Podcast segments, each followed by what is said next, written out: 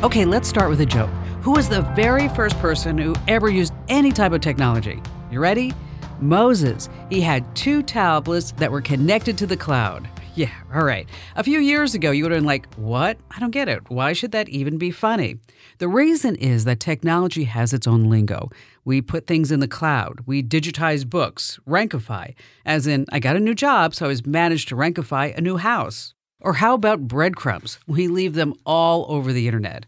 High res, use that in a sentence. The game was so high res, I actually thought I was there. We live in the Apple or Android ecosystem. We post on social and we take selfies. So let's shift gears to your privacy and security and the hackers and the scammers who just want your money. The cybersecurity industry has its own lingo too. Dark web, white hat, black hat, VPN, exploit, breach, firewall, penetration testing, malware, bots, rootkits, DDoS, and more. If you're going to live in this tech world, as we are all doing, you need to know the cybersecurity lingo too. That's why Etay Maor is joining us. He's one of the world's leading experts on cybersecurity. So, coming up, the top 10 cybersecurity terms you need to know and how to protect yourself from all the threats. And in just a second, a really, really bad cybersecurity joke you're not going to want to miss.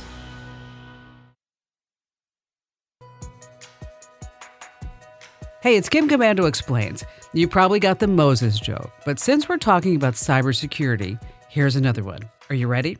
A hacker was talking to his friends over chat and said, I wrote a bot script to get past the web security. And get this, so far, it's managed to evade CAPTCHA. Oh, I know. I hope you have your thinking caps on because we're going to school you on cybersecurity terms that you're going to hear or maybe even use. I'm going to throw the words out, and then Etay Maor is going to break each one down. Are you ready? Okay, so let's start at the very beginning. 2FA slash OTP, right? Two factor authentication, a one time password. How would you define that? So, two factor authentication, one time password, or sometimes also referred to as MFA, multi factor authentication, is simply a way for um, organizations or services to authenticate you. And it all starts from uh, the three forms of authentication something you know, something you have, or something that you are. And that's why you sometimes see two factor authentication because you need two of those factors know, have, or are in order to authenticate somebody.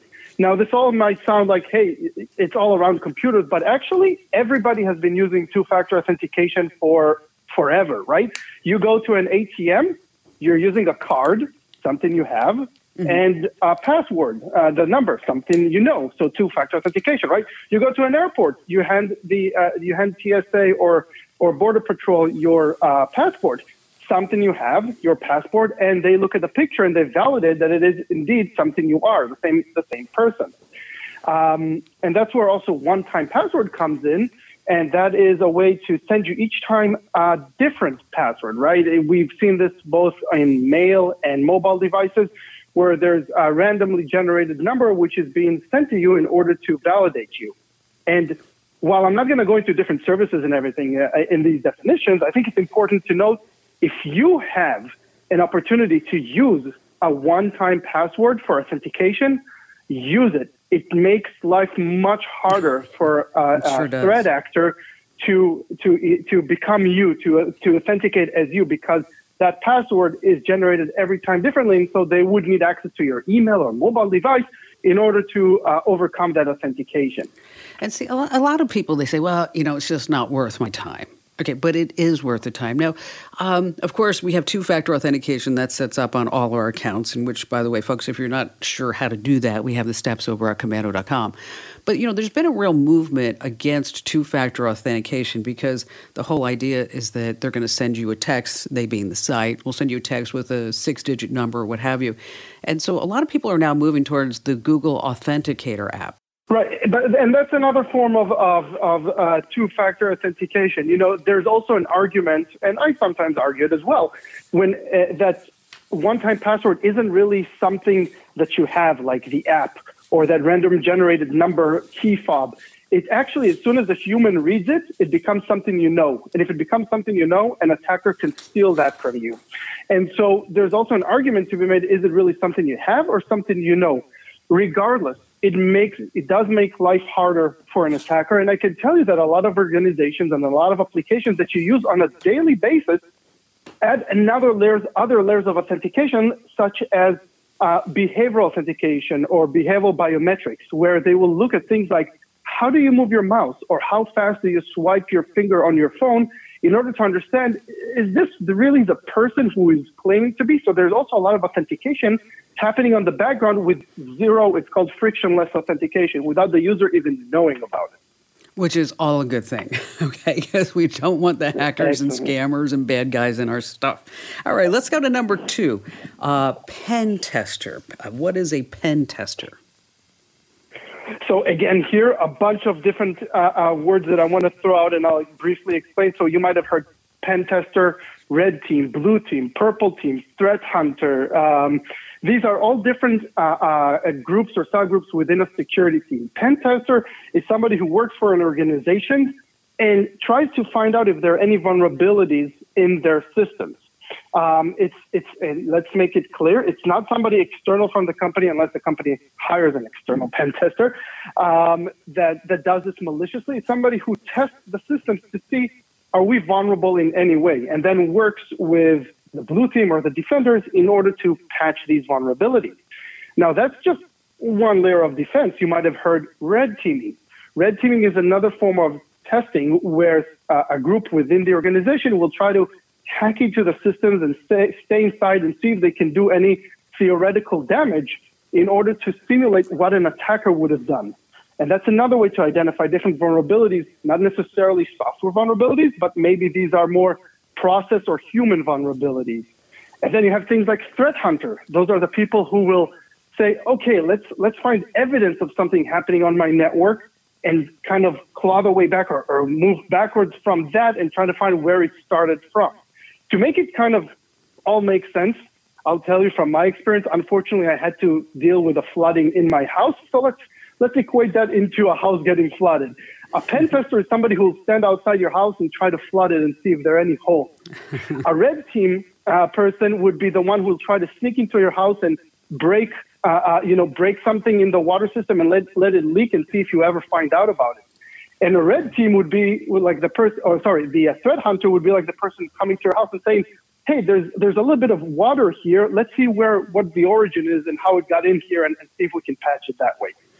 So, do you hire these pen testers?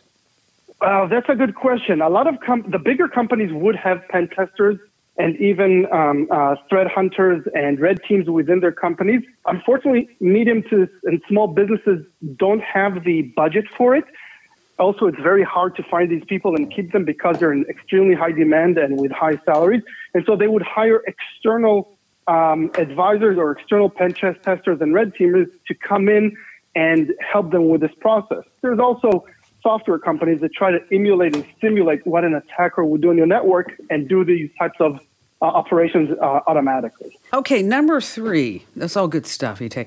Um, BYOD, yes, bring your own device, which that's when you bring your laptop, your phone into an organization, your organization, or maybe you're using it at home now because of the pandemic. But the whole idea is that your device needs to be as secure as as it would be inside the office, right?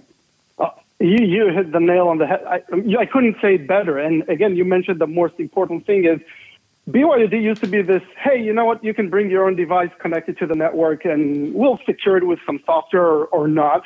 Today, it's not even a question. With working from home, everybody's bringing their own devices, sometimes whether they even know it or not, or even if their organizations know about it or not. Because if you're connected to a network that might have a device that's, you know, a Wi-Fi device or a printer or whatever it is, and now you're connecting to your corporate network with these devices on the same network, you're bringing a lot of stuff in.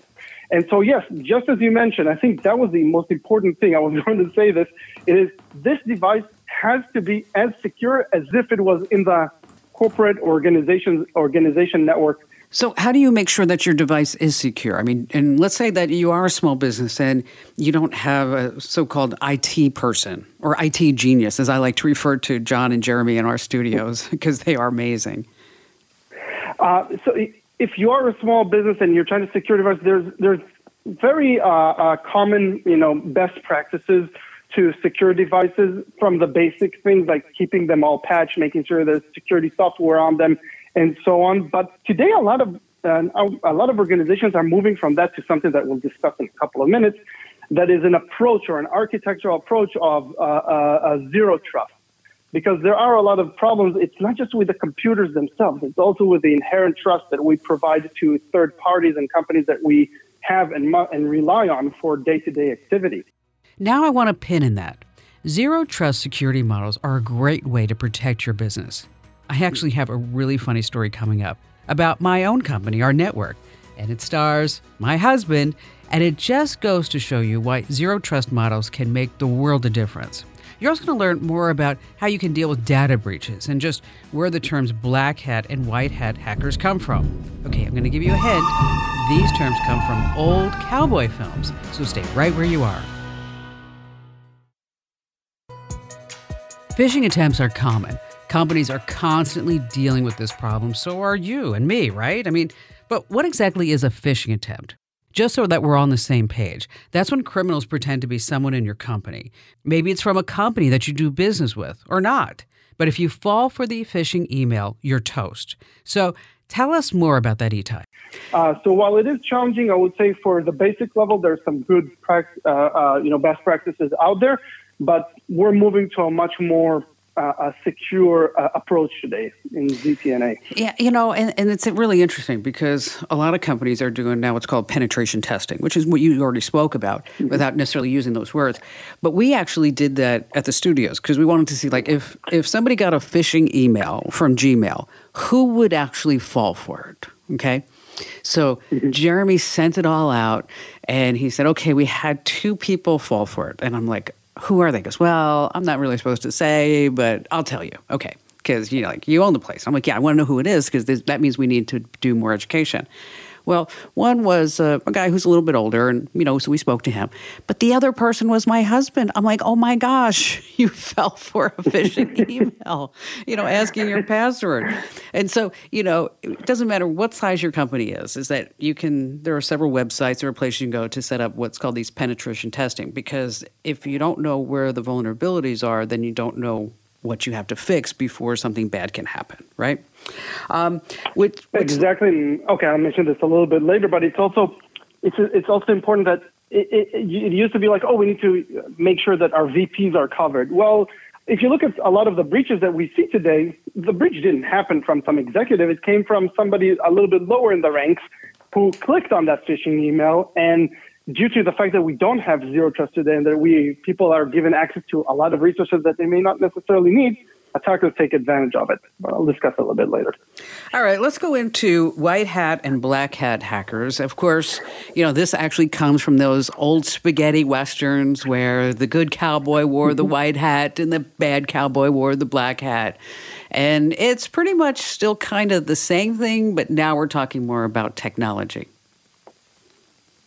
Yeah, so uh, white hat and black hat. Uh, and now let's start with the term hackers. I know some some people will will fight and die on the hill for this definition, but hackers does not mean a bad guy. Hackers are people who try to play around with technology, push the limits, see if they can do have the technology do something uh, that it's not supposed to do. Not just computers, you know, vending machines. If you're familiar with all the uh, very old L0pht industries stories and, and all those early hacker groups um, so it's not necessarily uh, bad people. They were giving kind of a bad name, but hackers is. I would argue that a lot of people become hackers as soon as something becomes inconvenient to them. They'll find a way to cheat the system in order to make life easier for them. Um, so white hat, uh, white hat is, a, as you mentioned, a reference to security researchers who work with the law or within the boundaries of, of the law. Uh, they're some, similar to what we described before: pen testers, red teamers, uh, um, hackers, whatever it is. They work in order to secure and do the good stuff. Uh, black hat is referred to uh, the criminal side or the threat actors uh, that do these things uh, for whatever it is, nation state actors. Uh, well, I don't know if we should go to nation state actors, but definitely uh, fraud and online crime. And and so it's the constant battle between the black and, and white hackers, if you if you want to call it that way. But it's really uh, the attackers, the defenders, those on the side of the law, those who are on the on on the defending side, and it's something that we constantly run into. And of course, there's also conferences named after that, and you'll see this jargon uh, a lot being thrown. You know, this white hat hacker discovered this vulnerability and reported it, or this black hat group actually used the vulnerability and did damage. All right, so we're buzzing along here, which is all great stuff. Zero trust. Hmm, we can use that in many sentences for many aspects of our life. but, uh, but right. So, so, so zero trust is something a concept. It's not. It's been used a lot now. It's not new. It's about I'd say almost ten years uh, old by now, um, and it, it has several uh, basic concepts. Um, but in in in the gist of it is, you know, you can't really trust any device. You have to a device or person or transaction. You have to explicitly verify everything. Where did this come from? It came from all the breaches that we've seen and been exposed to where attackers actually use the trust. Oh, uh, uh, you know, here's a third party who's connecting to me. I know that device or I know that person.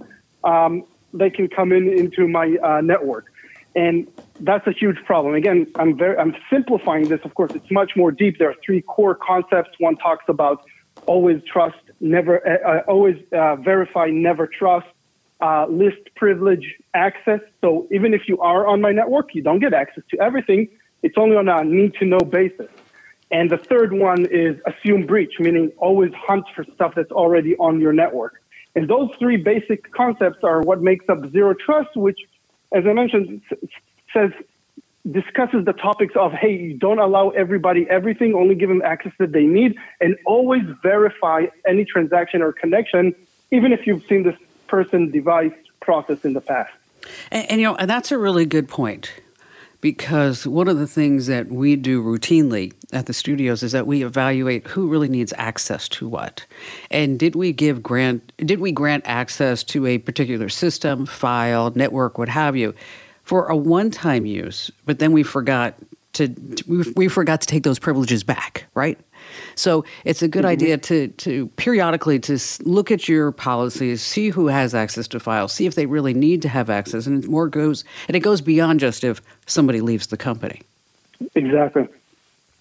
All right, number seven, VPN, a virtual private network. It's like an encryption. It's a it's a tunnel, if you will. So as your data is traveling from point A to point B, that somebody can't intercept it.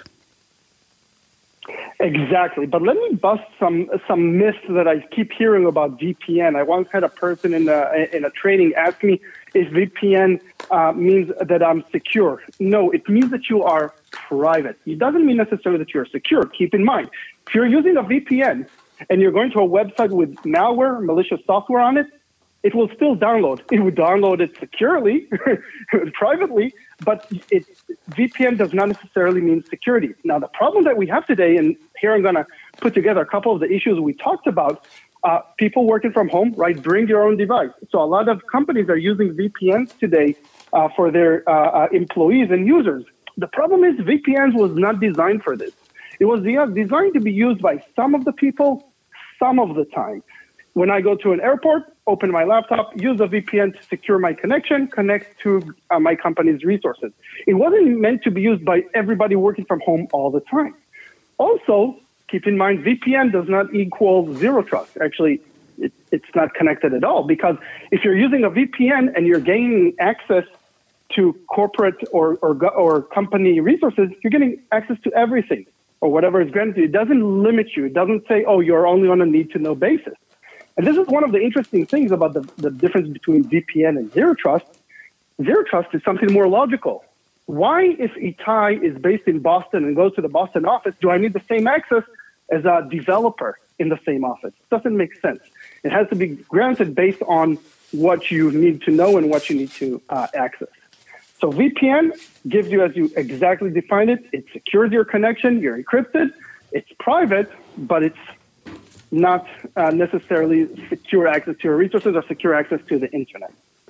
And it also doesn't allow your internet service provider to know everywhere you go if you're using a VPN. So if you're concerned about your ISP and tracking everywhere you go, and then maybe landing some additional cookies, as, mm-hmm. uh, using a VPN is a good way to avoid that. And while we're on the topic of VPNs, I want to give a quick shout out to one of our sponsors, ExpressVPN. ExpressVPN lets you connect to all sorts of countries, from our neighbors, Canada and Mexico, to faraway spots in Europe and Asia. So, in a way, using a VPN, it's kind of like taking a digital vacation. Long before you ever step foot in a foreign country, your digital footprint says, hey, you've already been there. It's kind of interesting, but personally, I'd rather go on a vacation instead of just using ExpressVPN. But of course, that's just me.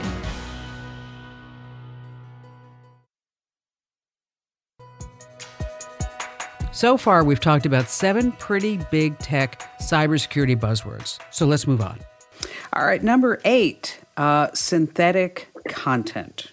What is that? What do you oh, mean by that? This is this that is a big one because we're seeing more and more of it. And I am hinting towards something which I'll get to in a second, but I'll start with the basics of misinformation and disinformation that we might see today. You see all kinds of data out there that has been manipulated, sometimes in very simple formats, like, for example, taking a video and cutting it short, or, for example, something that I ran into just a couple of days ago, a video of uh, a military operation, and it's the headline of the video says it happened, let's say, in the Middle East in this case, but it actually was something from Europe from about 20 years ago.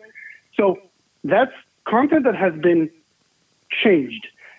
Synthetic content is content that was created with uh, things like deep fakes.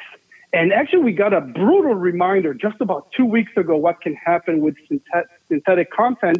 Uh, there was a fraud of 30, I want to say one or five million dollars, where somebody used a synthetic voice of a CEO to persuade uh, uh, um, to persuade someone in a bank to send money due to a oh, transaction yes. that they claim yeah. was happening. Yeah, that, uh, well, well, if it was the same thing, that actually happened, I believe, in Germany, where the guy got a phone call and and it sounded just like his boss. Yep. And said, listen, we need exactly. you to transfer a quarter million dollars. And if your boss tells you to transfer a quarter million dollars and you're the CFO, okay, you're going to transfer the quarter million dollars, you know. And so, but the sense of but the, but it had a red flag. It was a sense of urgency. We need to do this right now. Also, another red flag is that the CEO hardly ever called the CFO at all, nonetheless, just to say, send a quarter of a million dollars. But it's really easy to do synthetic voices now. I think. Uh, I think they only need like four or five minutes of somebody's voice, and then they can totally replicate it. Exactly. All you need is five minutes of somebody's recording, which is really easy to do, either by interviewing them or going even online and finding it. And you're referring to the one case in Germany, but there's a case in Dubai of $35 million. The quarter Whoa. million was in Germany, but we're talking about $35 million. And this is just the voice synthesis. Now we're going to, we know we were facing the deep fakes uh, that are getting not only more sophisticated and believable, but also easier to uh, generate. And there was a case also uh, uh this year of um, the uh, Netherlands government. Uh, somebody joined a Zoom call and they thought it was the Ukrainian, I think, opposition leader. It wasn't. It was a deep fake of them. And so oh, we, wow. we're, we're in a very interesting situation today where, you know, we used to say seeing is believing. Not anymore. That's true. All right, number nine, botnet. Bad, right? okay. Yes, botnet, very bad. Um, we, you run into this uh, definition in, in, many articles. Botnet is simply a way of describing a set of computers that is being controlled by someone. How does that happen? People get infected by a virus, a piece of malware. The attacker now has access to their computer, not necessarily even access, but it has a certain level of control over those computers. They are his, uh, in some terms, it's called uh, there's his zombies or botnet what can you do with a botnet? A lot of different things. Some botnets are used to, to commit financial fraud. Some botnets, uh, one of the most well known ones, the Mirai botnet, didn't even target computers. They targeted home IP cameras. Because these IP cameras have an IP and they're online, the attacker used all these devices, uh, hundreds of thousands, if not more of that, in the Mirai botnet, um, to actually launch a DDoS, a denial of service attack, against the internet and nearly took down the internet. The, I think they took down several of the DNS servers. Um, so that's a botnet. It can be used for many different things. And if you go into the criminal underground and investigate, investigate you'll see people sometimes sell different botnets of different sizes. So, how much is a botnet? I haven't inquired into the numbers uh, uh, lately, but actually, you don't buy them; you rent them, and so the the, the uh, costs, uh, well, a little bit way, a little bit back when I looked into it, were several thousands of dollars. It also depends if the botnet is distributed or localized, because for somebody, for example, who wants specifically to target or commit fraud in, say, Italy, an Italian botnet is much more valuable than just computers spread all around the world. Okay, finally, number 10. This is a big one. Oh, boy. Uh, vulnerability and exploits versus uh, computer glitches, as so many companies like to say. It was just a glitch in the system, I swear. What happened?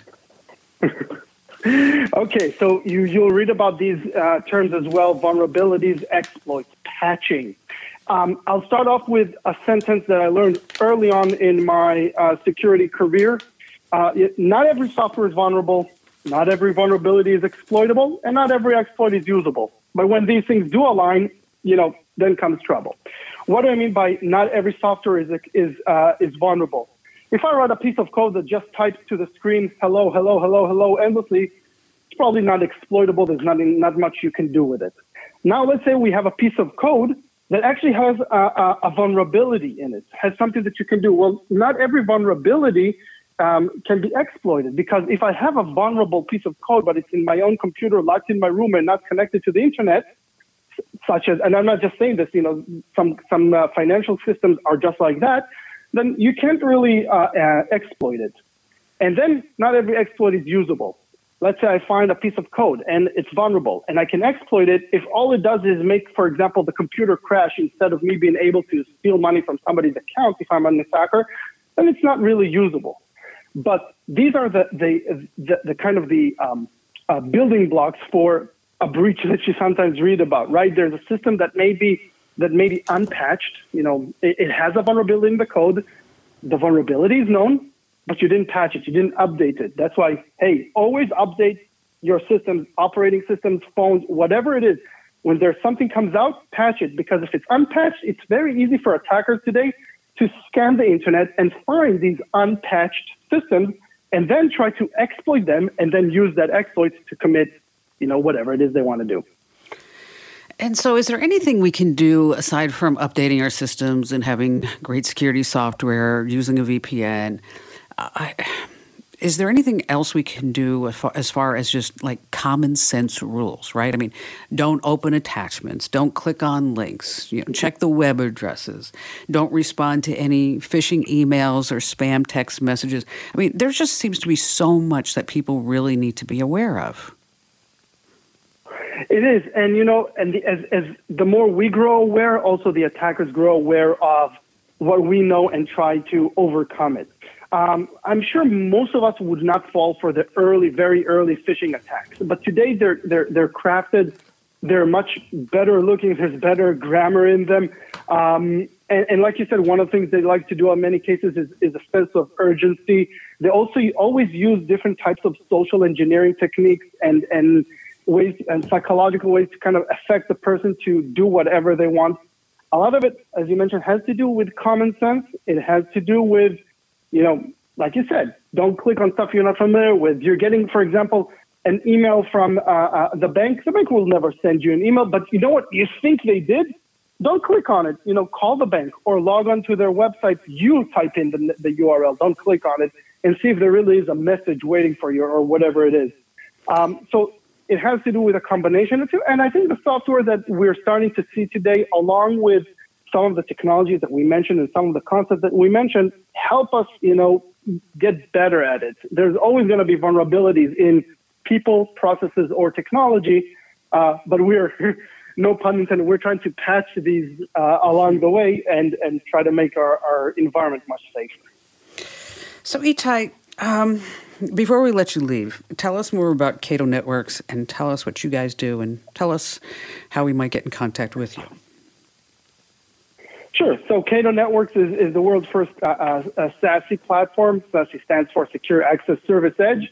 And we actually provide networking and security to uh, organizations. It's a converged solution, which allows uh, companies to get a cloud native solution that in- includes both security and networking. It's something relatively new, but if you read about it, it's getting a lot of traction and it's actually a pretty amazing uh, approach to uh, securing systems. Um, our website is catonetworks.com. Uh, I'm on LinkedIn as well. Happy to answer questions and uh, always happy uh, to be uh, with on the show with you, Kim, and share the knowledge. Etay, you're amazing. Thank you for spending so much of your time with us and your knowledge. And when you come up with 10 more terms, you give me a call back, all right? okay. We'll do that. all right. Thank you. And um, have a great holiday. Thank you. You too. All right, smarty pants. Now with your new techno wizardry, let's see if you get this joke. Where did the hackers go when they escaped? I have no idea. They just ran somewhere. Okay, I'm trying to make this podcast entertaining. But if you learn just one thing, do us right. No ghosting. You know what that means, of course. Ghosting is abruptly cutting off contact with someone without giving that person any warning or explanation. So that means if you are checking out our social media feeds, but you're not following us, well, then you're ghosting us. And you don't want to do that. So on Instagram.com slash Kim Komando, hit that big follow button. Twitter.com slash Kim Komando. And I know you're so smart. Facebook.com slash yes, Kim Komando. And while I'm still on the shameless self promotion, I want you to leave a great five star review and say a few kind words about our podcast wherever you get them. It helps other people say when they're checking out podcasts, hey, I'd like to listen to that too. Thanks a ton. And if you have any comments about our podcast, you can send them to podcast at komando.com. But you better be nice because well, a whole slew of people in the studios are going to see that email. Once again, it's podcast at komando.com. And thanks for listening.